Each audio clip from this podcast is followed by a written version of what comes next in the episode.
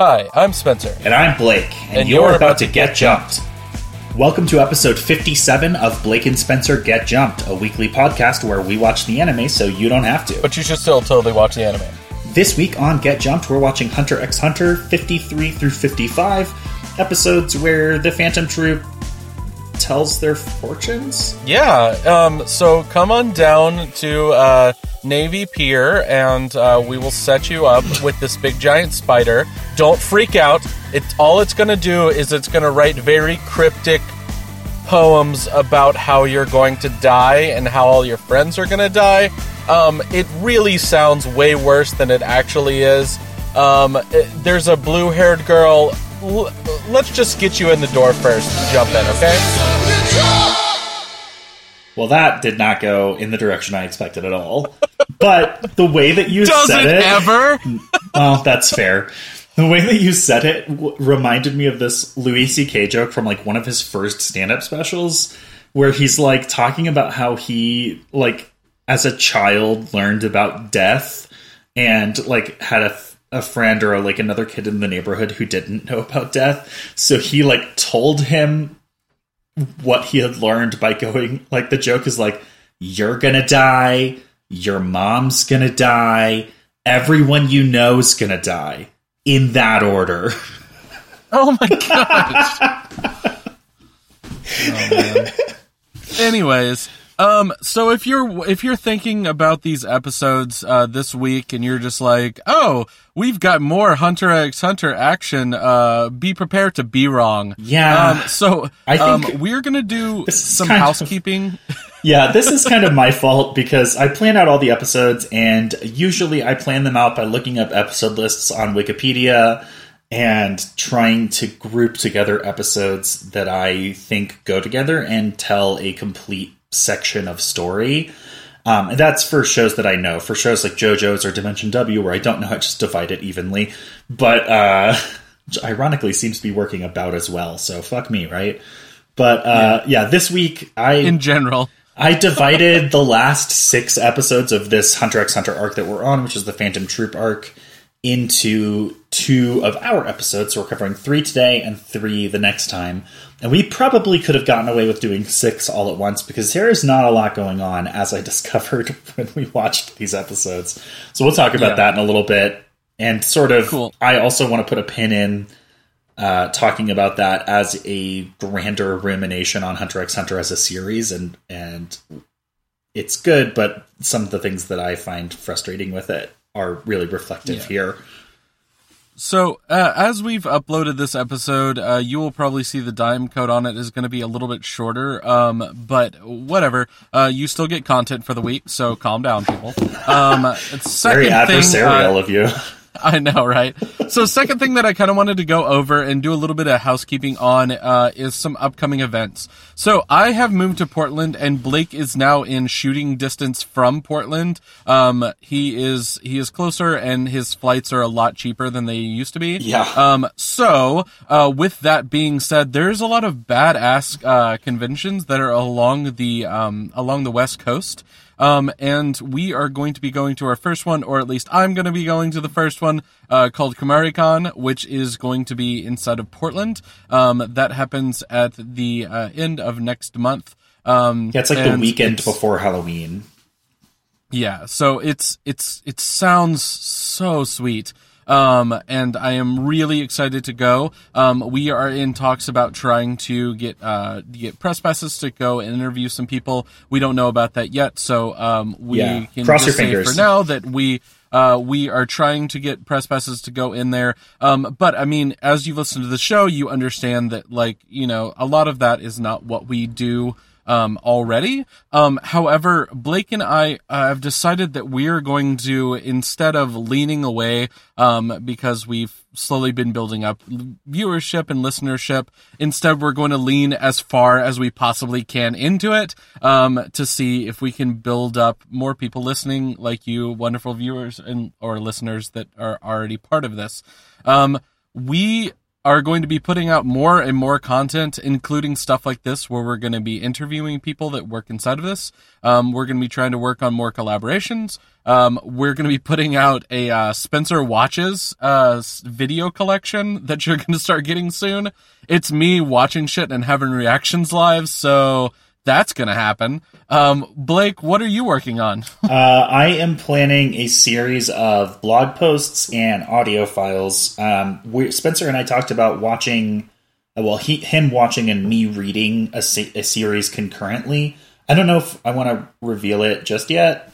We'll talk about it off air, and once we get it going, we'll let you guys know what series we're going to be covering. But we've talked about it a lot on the show, but we have not covered it. Yeah. So feel free to guess. We will certainly be doing some cool stuff. We don't have the exact thing that we're going to be watching yet, because we're still kind of chatting about it. But you're definitely going to be getting more content. If you're a listener who wants more content, that's great.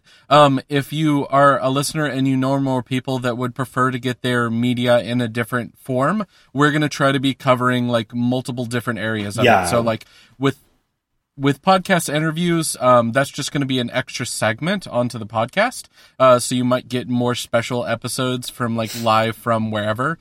With the YouTube is going to start picking up more. We're going to be going through our channel. So Forever Summer Productions, and then also written word. So I know one of the things that Spencer and I had talked about, I was planning on writing something, and he was like, "Oh, you should do audio." And so I think I'm going to do both, and that way, some of our content you'll be able to consume it in the normal way, audio. Some of it will be written, some of it will be visual, and some of it will have multiple methods of delivery, so that you can kind of pick which one you prefer. Also of note, some of it will be Patreon only, so that we can give a boost and a shout out to our subscribers. And, if you are not one yet, feel free to jump on board at any time, but just know that there will be exclusive content coming up in the future that you won't be able to get any other way. We'll keep you posted on that and let you know when things start going live, so that you can, go find them. We'll tell you where and how to get them. And also, if it's Patreon only and you're not a Patreon subscriber, you will then know when it's time to make that decision. Yep. The other housekeeping stuff that we have to go over really quick is just what's going on inside of the anime and cartoon worlds. I say cartoon worlds because there is a very significant thing that just came out. It is the newest Matt Groening show that has been released on Netflix.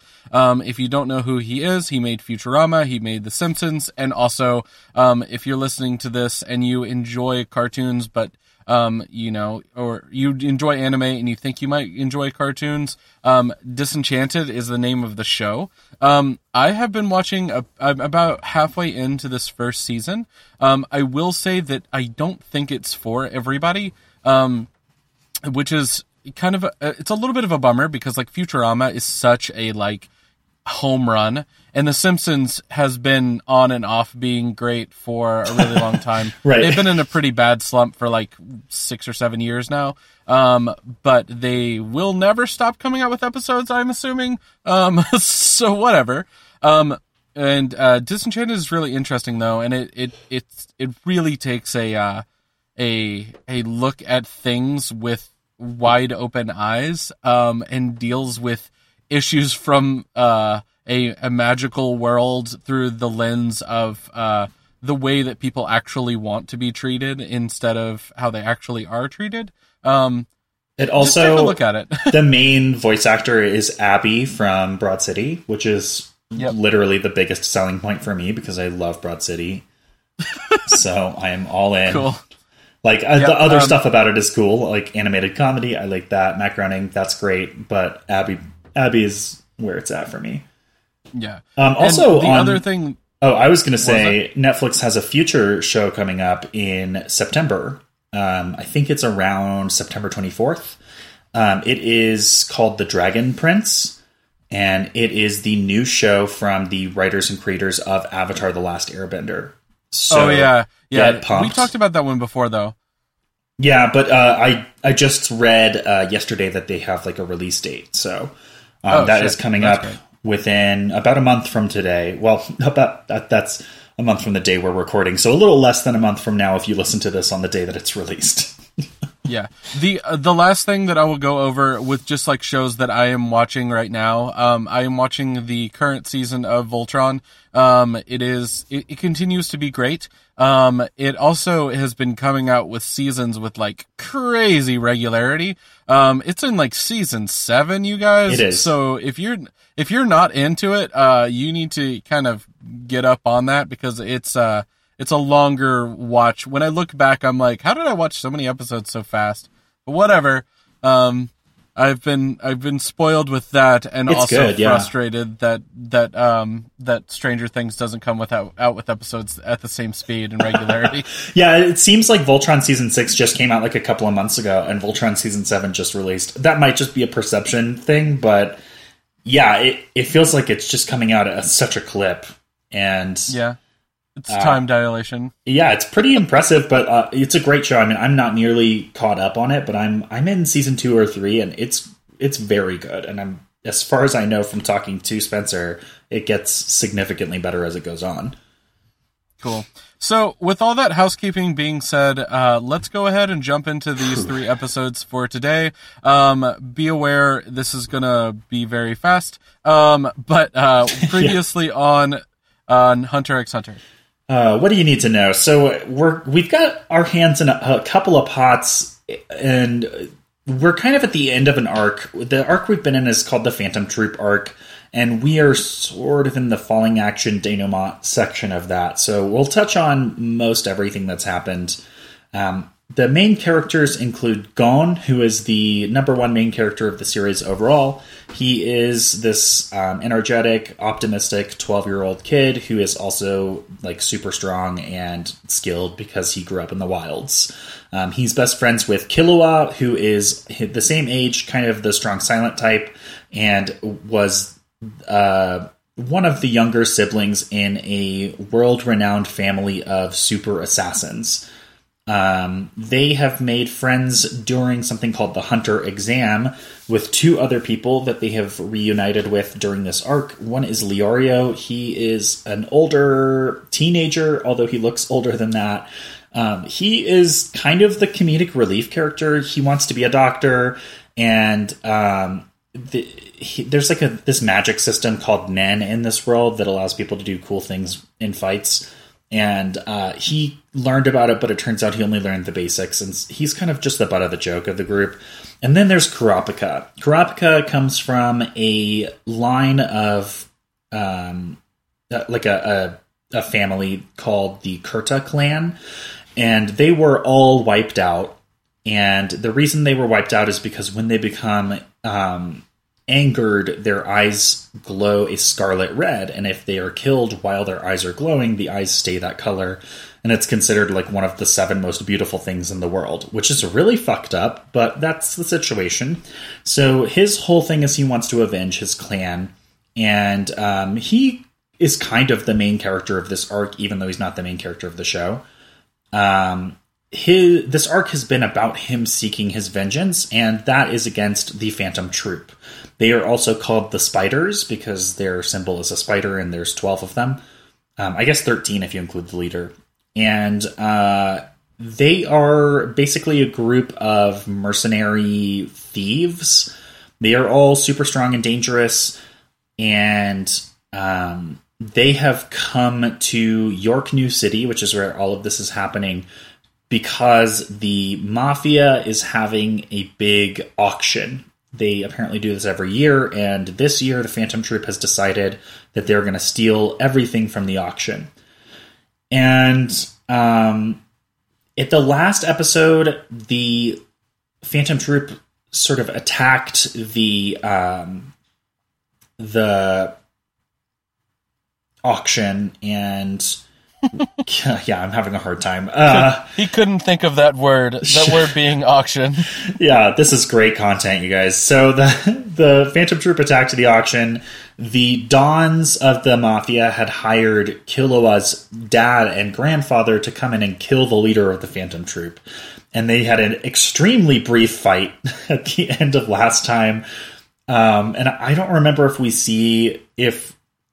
I don't remember. Did we end with the end of the fight last time? So we're like picking up with exactly what happened after that, or have we had? Yeah. So okay. So it's like it's kind of like the you saw sort of the end of the fight. You had Killua's father and grandfather. Killua's father is using kind of like his final attack, while like Killua's grandfather. Bombs. Yeah, while Killua's grandfather is holding down the leader of. The Chrollo is his name. He's the leader of the Phantom Troupe, and he's being held down by his grandfather, who's like making a bunch of these strikes against his chest that he is having to block, or he'll just basically be impaled by this guy's hands. They're in the middle of that when this episode picks up. It is episode 53, Fake X and X Psyche. This episode is the best of the three episodes that we're going to go over today. Yeah. Because it has a lot of really cool stuff that happens in really quick succession. So what we see is this big explosion, and then it cuts to this mansion with a whole bunch of guards that are surrounding it. There's like lightning in the distance, and for mood. It's a little bit rainy. Yeah, it's there's a whole bunch of people that are guarding it. Then all of a sudden, it looks like they just all fall in place. All of their umbrellas fall afterwards. And then it cuts to inside of, this mansion. And then it cuts, to these like dons sitting around a table. These are the 12 different dons of, or 12 or 10? 10. The 10 dons are sitting around a table. They're the leader of this mafia. Then we cut back to the grandfather and the father. The father is getting a phone call from his son, and he's like, okay, that's fine. All right. And then they like decide that they're not going to kill Chrollo. And the reasoning why we're going to find out is that the dons have called off their hit, or so it sort of seems. But what has really happened is that their son, Killua's brother, has killed all of the dons, and he's been mind controlling them to call and to make sure that the auction still happens. And also he tells his father and grandfather so that they won't kill Chrollo, because Chrollo has paid their son in order to kill these dons, and because they don't have no longer have living people that have hired them to kill Chrollo. They have no reason to kill him anymore, so they don't want to. There's just a lot of really interesting things that are happening here, and you kind of learn what's going on with this family of assassins who treat their job as something they're extremely good at, but they don't do it for fun. They don't kill people because they want to kill people. They kill people because it is their job. Yeah. And if somebody pays them to do it, they do it without hesitation and without feeling bad about it. And it kind of gives like a cool light to the assassins inside of this world, which is like, you can't hate them because they do it without any passion and they don't enjoy doing it. So like, don't be mad at them. They're just the weapons. They're not the intent. It's really interesting because it's like they're in the middle of a fight and they are about to land a killing blow on this guy. Like they're about to complete the job. And basically like within a minute, they would probably have been done. At least the way things seemed to have been going. And instead they get this phone call and they immediately call it off. And it's like, it's because it's not personal. And the only reason they were fighting this guy was because of the job. And now that the people who hired them for the job aren't around anymore, they have no reason to fight, so they don't continue it, which is very interesting. Really cool. Yeah, and it's it's a little bit of anime logic, but I dig it. So Chrollo is going to somehow, I guess I know what it is. It's Cortopi. So Chrollo's the leader of the troop. Cortopi is one of the members. Cortopi's thing is his power is that if he touches something with one hand, he can make duplicates with his other hand. And so now they have corpses. And I think Cortopi probably... Maybe it wasn't Cortopi, because his power can't duplicate living things. So essentially what I'm getting at is the troupe stages the deaths of about half of the members. They put a corpse that looks like a dead Chrollo in the room where the assassins were fighting him. They put the corpses, what looks like to be the corpses of five of the other members, scattered around, and those are found. And so the troupe is basically determined to be dead, which I thought was weird because this isn't even half of the members. But everybody's like, oh, the troupe has been defeated. And I'm like, okay, well, that's just bad math. But yeah, I think the rationality here is that, like, if the head of the spider is cut off, then the rest of the spiders will basically run. Yeah, if you cut off a spider's head, then its legs will all go in different directions and scatter. That's how it works. That's how science is, how all he said. Yeah. That's how science. That's thanks, how. Blake. That's how. Anyways, so the other big thing that is going to happen in this episode really involves this auction that is going on. I believe that happens in this episode, right? It does. Yeah.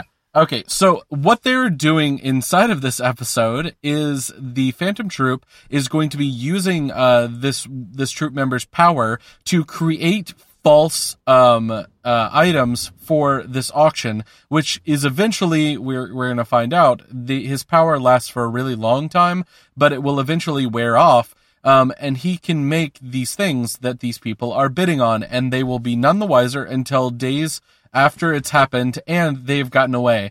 If you're thinking to yourself, well, why would they do this? They're so powerful they could kill everybody at any time. I also agree with you, and I don't know why. Well, they already tried that. So this is kind of, it almost feels like a plot hole, and I don't think it is because of my opinion of the show as a whole and how it does its plots, but so the auction is on, and the troupe infiltrates it and creates all these dummy items to be sold at the auction. While then, each time they make a duplicate, they steal the original. But they already infiltrated the auction. This is the second time the auction has happened.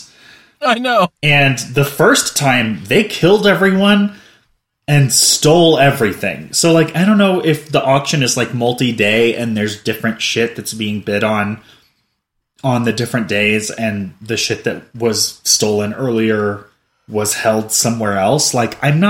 There is no explanation, and if you think about it, it doesn't make sense that there's anything there for them to auction off because the troupe already stole all of it.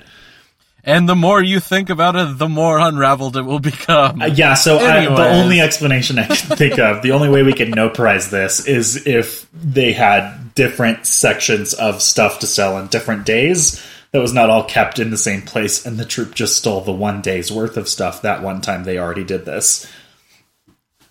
Yeah. But that said, there's supposed to be a day of the auction the next day, so I guess they're getting both days this time. Yeah. So anyways, Kurapika is going to find out about this. He's going to be very upset that all the spiders are dead. And then he is going to go pick up his eyes so that but the eyes of one of his family members. Hold on, I got to go pick up my eyes real quick. Yeah, he has to take those over after winning the bid on them. He bid way more than he should have because this one asshole, he punched him in the face earlier, and so he decided that he was going to get into bidding war with him. So he made him bid a shit ton of money on it by getting into a bidding war that Kurapika knew he had to win. He's not going to have to pay that. The mafia member that he is representing is going to be the person who pays it, but whatever. He's like, well, as long as I have Neon, I have infinite money, so I don't care as much as you want to bid, Kurapika. And then afterwards, there's this pretty sweet scene where he's walking with these eyes, and he's so pissed off and upset that he has to do this still. that he, like, his eyes are glowing red, and the guy that he punched earlier has pulled a gun on him in the street, and he's like, you thought you could just walk away? And he stares him down so hard that the guy is just like falls on the ground and almost has a heart attack. Yeah. And I was just like, I guess he's emitting his strength upon him of his like nin. So I guess that happens, but whatever. It might just be murderous intent, because I mean, this is a show where murderous intent has been established to affect people directly. Yeah. Yeah. It must be that. But anyways, Kurapika is going to call Gon at the end of this episode, tell him that all of the spiders are dead, so don't worry about coming after them anymore. Which, again... he hangs up the phone, and it's the end of the episode. They're clearly not all dead. There are only 6 corpses, which is only 5 of 12 members and the leader. There are 7 more left. Like, Kurapika... and it's weird. Kurapika never goes into, like... he's not like... oh, the leader's dead, so it's not the spiders, so I don't hold a grudge against anybody else. Like, they're still the people that killed his clan. Like, whether or not they're in this group, like, the group affiliation just happens to be why they all were involved in this massacre. But, like, they're still responsible for it, and his beef is against them. So, like, it is really weird, and it honestly feels a little out of character for them to accept that 5 of 13 corpses means the entire issue is settled. That's not even halfway. I mean, I guess he also killed Uvogin, so we're at six dead, but that means that there are 7 left. And everybody just, like, hand waves this. And then in this episode or the one after it, they're going to actually explicitly talk about the remaining members, and Kurapika is, like, hella chill about it, and I don't get what's going on. Okay, so I'm going to be doing something inside of these 2 episodes that we don't usually do, but these 2 episodes are so lax in information that I legitimately am just going to give you the names of the 2 episodes, then we're going to go over the couple of points that actually matter. Yeah. First, it is episode 54, Fortunes X Aren't X Right, and then 55, Allies X and X Lies. So here's the thing. The first thing that's going to be happening in these episodes is that we are going to be dealing with Hisoka, and the fact that Hisoka is basically a mole slash spy inside of the spiders in the first place. Yeah, Hisoka, there to kill Chrollo. He is somebody that they met during the Hunter exam. He has been an antagonist for most of the series so far. But he's been kind of an ally to Kurapika in this arc, and the reason is he is a member of the Phantom Troupe solely for the purpose of trying to fight and kill the leader, because he likes to fight people who are strong for fun. And so he has sold them out to Kurapika, and that is how Kurapika was able to harm them. But obviously none of the troupe members know that he is a double agent. So that's kind of where we are. So, the characters that he is going to be interacting with the most are, the swordsman of the swordsman of the Phantom Troupe named Nobunaga. Yeah. And he is, very connected to Uvogin, who is now dead. Yeah. He is very, very frustrated, and he wants to make sure that he finds the chain user before they leave the city. However, we are going to find out that Chrollo has obtained the power of this girl that he met that can predict the future by writing out these poems that kind of like tell what you can do, and if you stay away from what it predicts, you can like keep it from coming true. So, he is going to write these out for different Phantom Troupe members, including, but not limited to, everybody but himself. He skips several members, and this was really interesting because he comes back to them. Huh? He comes back to them in episode 55. No, I don't think he does because they infer who might die based on the fortunes they have. But when Chrollo sits down to tell the fortunes, he asks for the full name, the birth date, and the blood type of the person. Oh, yeah. And then he tells their fortunes. And then at one point, one of the guys... they're like, oh, you told the fortunes. He tells the fortunes of like half of them or something. And then one of the guys is like, you didn't tell the fortune for me and these other people that I'm going to list off here because we didn't have the necessary information. Which says to me that some members of the Phantom Troupe don't know their full name, birth date, or blood type. And we're going to find out the reason why behind that in a little bit. But let's first go into the rest of what's going to be happening with the Phantom Troupe because it's pretty cool, the last part of it. So he's going to be making all of these predictions of what's going to be going on. They're going to have to decide if they're going to stay in York New City or if they're going to go back home. They are deciding this because in some of the fortunes, it talks about how if they stay here, they're going to, half of their people are going to die if they go up against this chain user. Then we find out that Hisoka has also been given a fortune, but inside of that fortune, it reveals that he has done some shady shit. And so when he is confronted to give over his fortune that he has received from Chrollo, because Chrollo doesn't know what he's writing, Hisoka switches out the poem that was written about him, and he gives them a fake poem that sort of gives away some of the information, but alters the information so that it seems, number one, like he gave away more people's information than he actually did, and number two, it seems like he was defeated in some way and he was forced into collaboration with this chain user because of some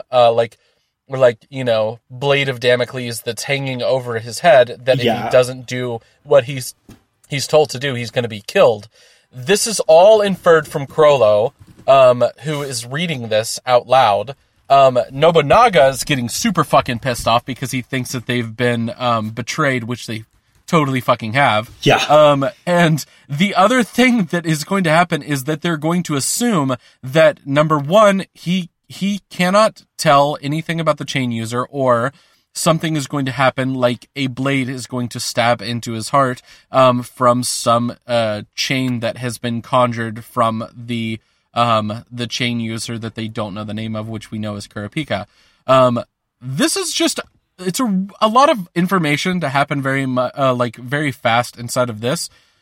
But be aware that the exact same amount of information is going to be revealed to you in these two episodes, except for it's going to take so long. They spend a lot of time talking about it. It is a really cool sequence because essentially Hisoka, he uses his ability to create a fake fortune to hide the fact that he has betrayed the group and apparently will continue to do so.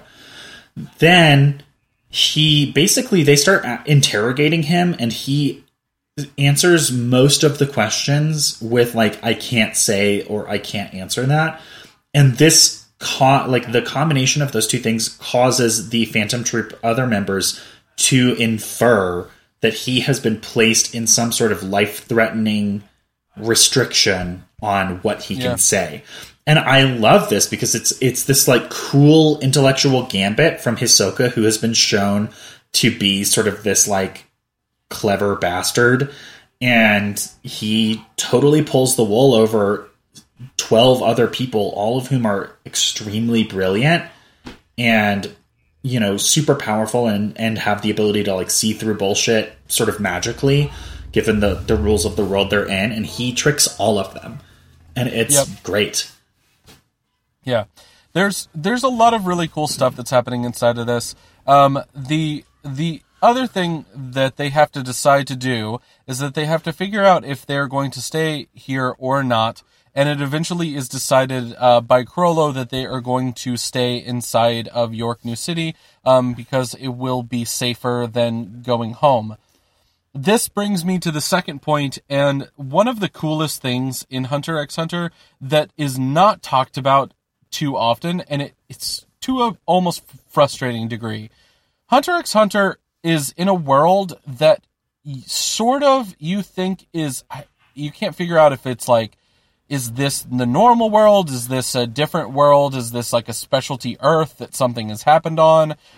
Did some kind of weird shit happen? And one of the things that is inside of this place is this town called Meteor City. It is called that because it was like a dumping ground for you know, all of this different trash that's around the world, including people that they just don't care about anymore, so they just throw them away, I guess, into a junk pile, you know, like you do with your babies. Who hasn't thrown a baby in a dumpster? Yeah, who among us shall cast the first stone of baby? He who has not tossed a baby shall cast the first baby. Yes, for real. That's how this works, right? Anyways, so with that being said, it turns out that the Phantom Troupe, they come from Meteor City. They are, this kind of gives way to, like, why some of them don't know their birth date, don't know their blood type, don't know, like, specific things about themselves. And the reasoning why, even, like, they're not, you know, their full name is because they come from this place where they were abandoned probably as children. And it's kind of like a sad thing when you think about it too much. But it's also kind of like a cool thing where they're just like a gang of misfits that come from this place with nobody knows their name. We're all misfits. So, it's the island of misfit toys if they all grew up to be murderers and thieves. The island of misfit murderers. Yeah, for real. So what's cool about this is that Meteor City also has connections to the Mafia, because everybody that lives in Meteor City, there's like, I think they say there's a population of like 10 million or something by this time. Yep. And essentially, everyone who lives in Meteor City is basically considered not to exist. Like, it is a place where things and people have been discarded and forgotten. And even though it has now built up a huge population and it is a city in its own right, it hasn't hasn't been reassimilated into society. Like, there is just this kind of like unstated social contract between Meteor City and the rest of the world that whoever lives there doesn't exist as far as everybody else is concerned.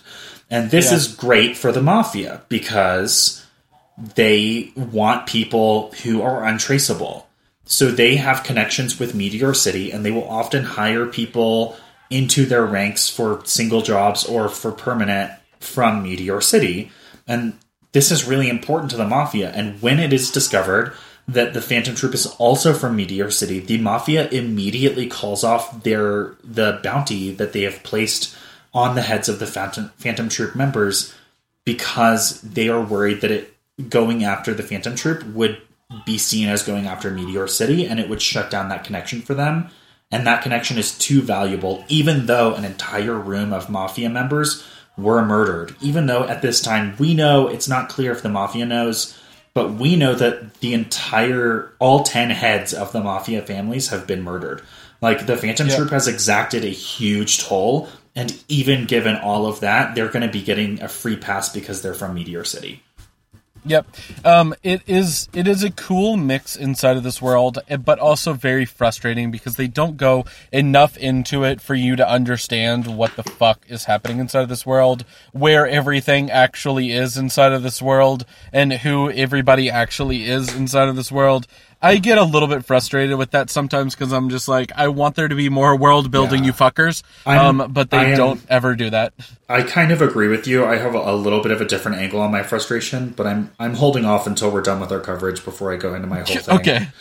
The last thing that we're going to learn inside of these episodes is the most frustratingly boring part of it, which is so frustrating. We're going to learn all about Kurapika's powers and how he uses them. They're going to talk about this so much to Gon and Killua. There is also going to be their friend that they met who is an appraiser. He is going to play no unique role or interesting role. Sir also appears in this movie. Yeah. He is just going to be there. He is so annoying, and I still don't understand exactly why he's there, but fuck it. Anyways, they're going to learn about how Kurapika has these powers of these chains, and one of the things that he did was he made this rule that with himself that he is only going to attack Phantom Troupe members with his abilities. This contract makes his abilities much more powerful, and we get a flashback for to when he was working with this trainer of his to learn these powers.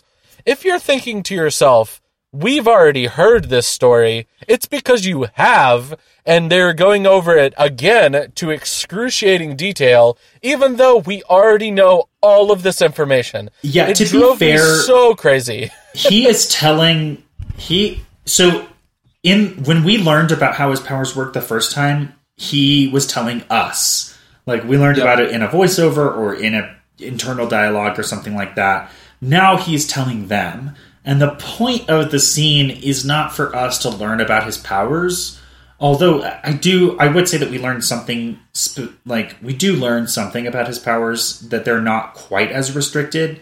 So basically, he's restricted the use of one of his abilities against the troop, but not all of his abilities. So it's not like he can't do anything against anybody who's not a troop member. He just can't do this one specific thing against them. But what's more crucial than rehashing how his powers work and learning a slightly new thing about it is that he's telling them as a sign of friendship and trust. Because essentially he knows that nobody knowing exactly how his powers work is good, because then it's harder to trace the powers back to him. And even if you do trace the powers back to him, you don't know exactly what to expect and therefore can't perfectly combat it. So he is taking a risk basically as a sign of friendship by telling them this, which is then going to lead us into the last plot line. I don't remember exactly how this arc ends. We got 3 episodes left in it that we'll be covering the next time we talk about Hunter x Hunter, but that's going to set up what these main characters are doing at the end of it, which is they know that there's a Phantom Troupe member called Pakunoda who has the ability to read people's memories. She used this on Gon and Killua when they were captured by the Phantom Troupe previously to see if they knew the identity of the chain user. This was before they realized that Kurapika was the chain user, so she didn't get anything out of them. But now they know he's the chain user, and he just told them how his ability works. So they have determined that since they were captured by the troop, they know where the troop is hiding. And if they're still there, they can find them. And their goal is to find the troop and kill Pakunoda. The rest of the troop can survive or not, but they have to kill Pakunoda because, as far as they know, she is the only member of the troop that can now determine who Kurapika is. And therefore, as long as she's alive, his life is in danger. Yep. So, with that being said, Blake has a little bit of frustration with the show. Let's go through it really quick because I have a quick other thing to go over right before I finished.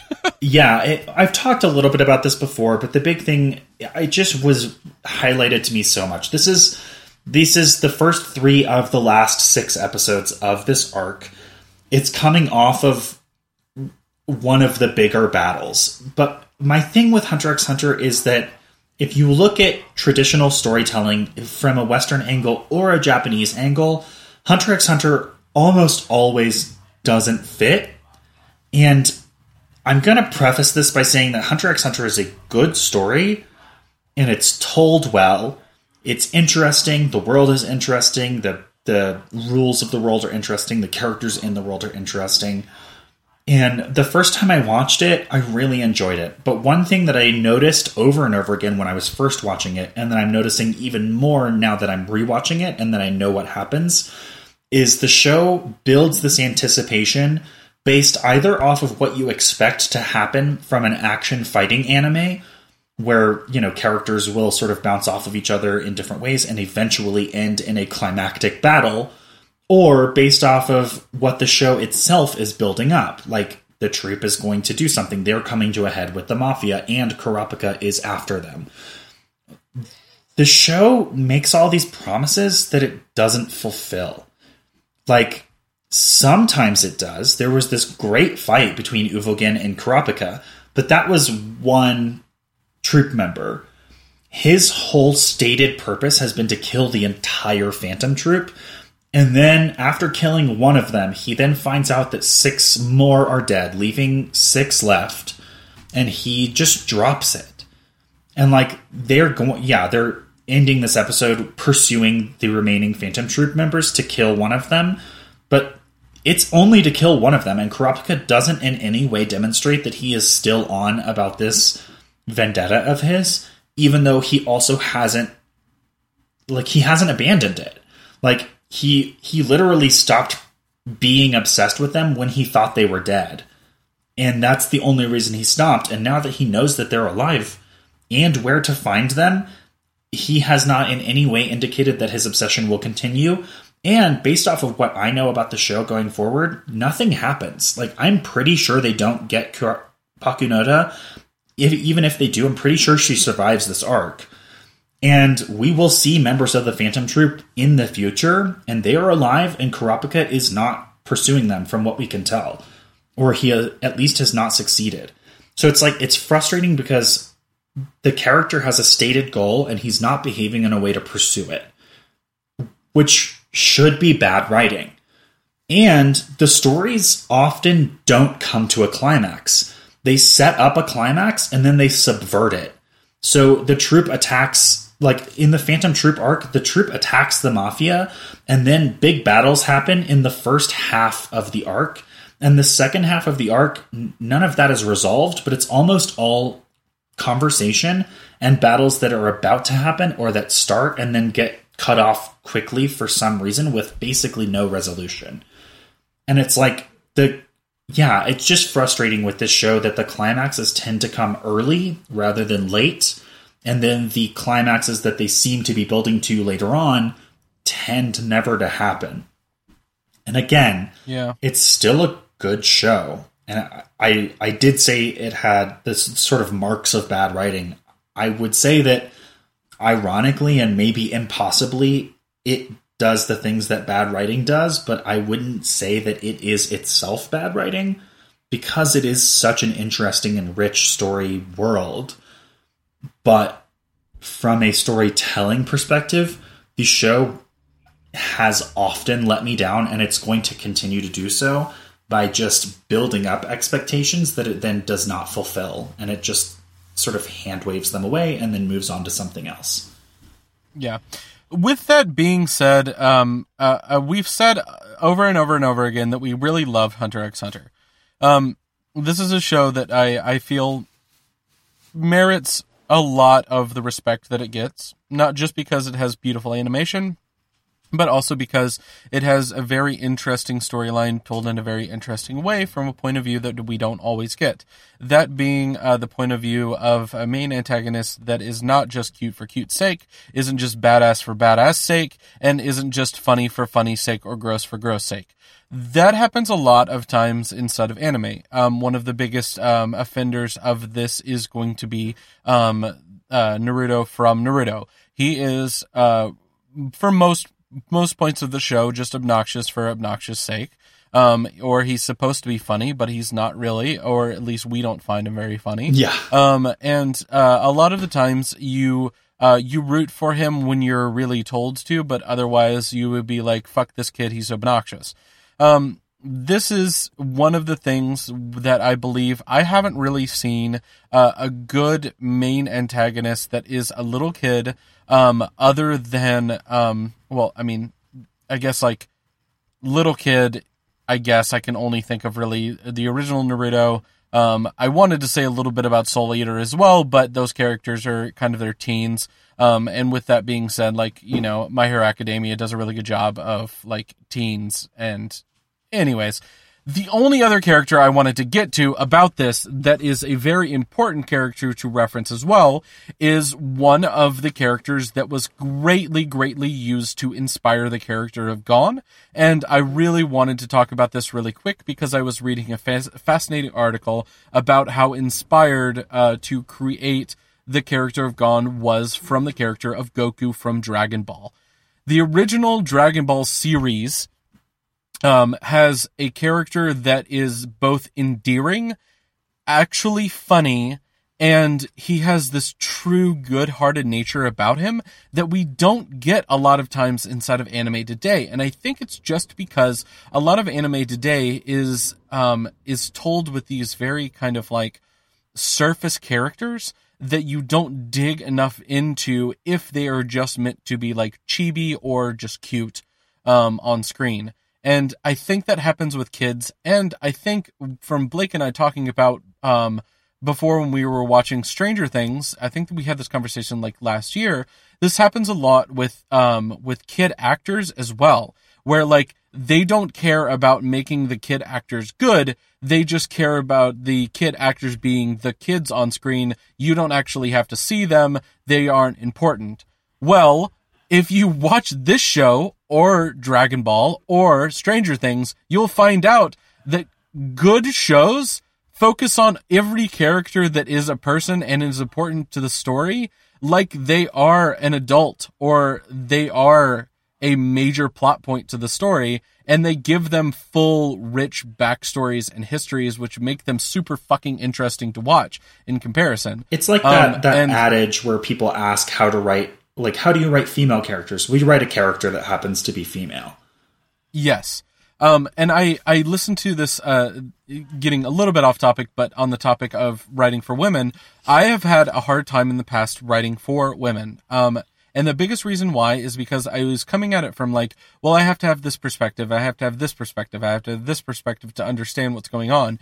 And the way that, that Tina Fey talks about writing women is that she talks about you write a character and you do not think on the first or the second pass if they are male or female, because people are just people. And if you treat them that way from the beginning, you will get richer, people written on stage or on screen or in anime, because you're coming at it from just a human perspective of trying to understand that these people are just people. If you start putting on those things at the beginning, you're going to have one-dimensional characters or stereotypes. And, like, you don't want either one of those things. It's just like if people are like, I'm going to write this character, and then when it comes out, it's like, you know, like you were trying to write, like, a very muscly man. And the first thing that you wrote about him was, what is his defining trait? Is not that like he had a good childhood or that he went to school and got his like master's degree or anything about this character. The first thing that you wrote about was this character is muscly and his defining trait is muscles. Well, then you're going to get fucking like some of the characters from JoJo's Bizarre Adventure that are just like, these characters do not matter where they come from. It doesn't matter what their past is. It only matters that they are in a fight and they need to win this fight. It's like the difference between Marvel movies and DC movies right now. Whereas like DC movies are all about characters doing things because they're superheroes, and Marvel movies are all about characters doing things because they're characters. Yeah, and it's one of those things that happens in inside of shows a lot, is that they don't give the characters enough backstory, so you don't care about them, or they don't earn it. And then in shows like this, which brings me all the way back to Hunter x Hunter, the other problem that can happen is when you have too much goddamn exposition. And that the problem with that is you can't just fill an episode all with exposition, because at the end of the day, a good episode should have an arc from beginning to end, or it should be telling the beginning or the middle of an arc. If your episode is just a piece of exposition for an episode that's coming after, or a denouement for a character that episode that happened before, it just doesn't have any impact, which makes it almost a filler episode, which we've said a bunch of times Hunter x Hunter doesn't have. But what I've learned from today is just like, yeah, they have filler episodes. They're just beautiful to look at. Yeah. And it's very, very frustrating to find out that all this hype that we've been giving this show still has the plot holes and the pitfalls that we hate so much. Yeah. Like, if you're watching it on the first time, it is done in such a way that it will keep your interest, but you know, and you might not be like me, but I'll say the first time I watched Hunter x Hunter, it kept my interest the whole time, but it kept my interest partly because it kept building up excitement and anticipation for things that then almost never happened. Mm-hmm. And it is a real fucking bummer. It is a letdown, and it's still a good show, even when you're disappointed that it doesn't shake out the way you wanted it to. But especially looking at how good, you know, Gon versus Hisoka or Uvogin versus Kurapika, there are sick fucking fights in this. This could be a great anime about that, you know, that has those sort of classic shonen anime climaxes of fighting, and it would do it astonishingly well, and it just doesn't. And yep. It's frustrating, and it's, you know, I don't want to say that we don't like it, because we do. And I don't want to say that you can't like it, even if part of what you like is that it doesn't culminate into big fights, or that it does subvert those expectations. That's cool. I get why you might enjoy that. It's not my favorite thing, because I want to see those awesome fights. But if you're really into that, like, more power to you. But it can be really frustrating when the story builds up something that it never pays off on over and over again. Mm-hmm. Wow, we're really down on this. With that being said, stick around. We're going to talk about what's going to happen in our next episode right after these brief messages. Blake and Spencer Get Jumped is made by Forever Summer Productions, with sound editing done by Rashad English of Plain English Productions. He's our level 5 sound wizard. Our podcast is ad-free, and we want to keep it that way. If you want to keep it that way too, please consider supporting us on Patreon. Patreon members get exclusive member content and unlock group perks. Follow us on Twitter at B&S Get Jumped. Like us on Facebook at facebook.com/Blake and Spencer Get Jumped, or talk to us on Reddit at reddit.com/r/Get Jumped. If you like the show, please like, subscribe, and leave a review. Reviews help us chart on iTunes. And remember, new episodes come out every Sunday on your favorite podcast platform. Next week on Blake and Spencer Get Jumped. Okay, one more thing that I hate about Hunter x Hunter. All right, we're going to cut. We're going to cut it here. We're going to cut.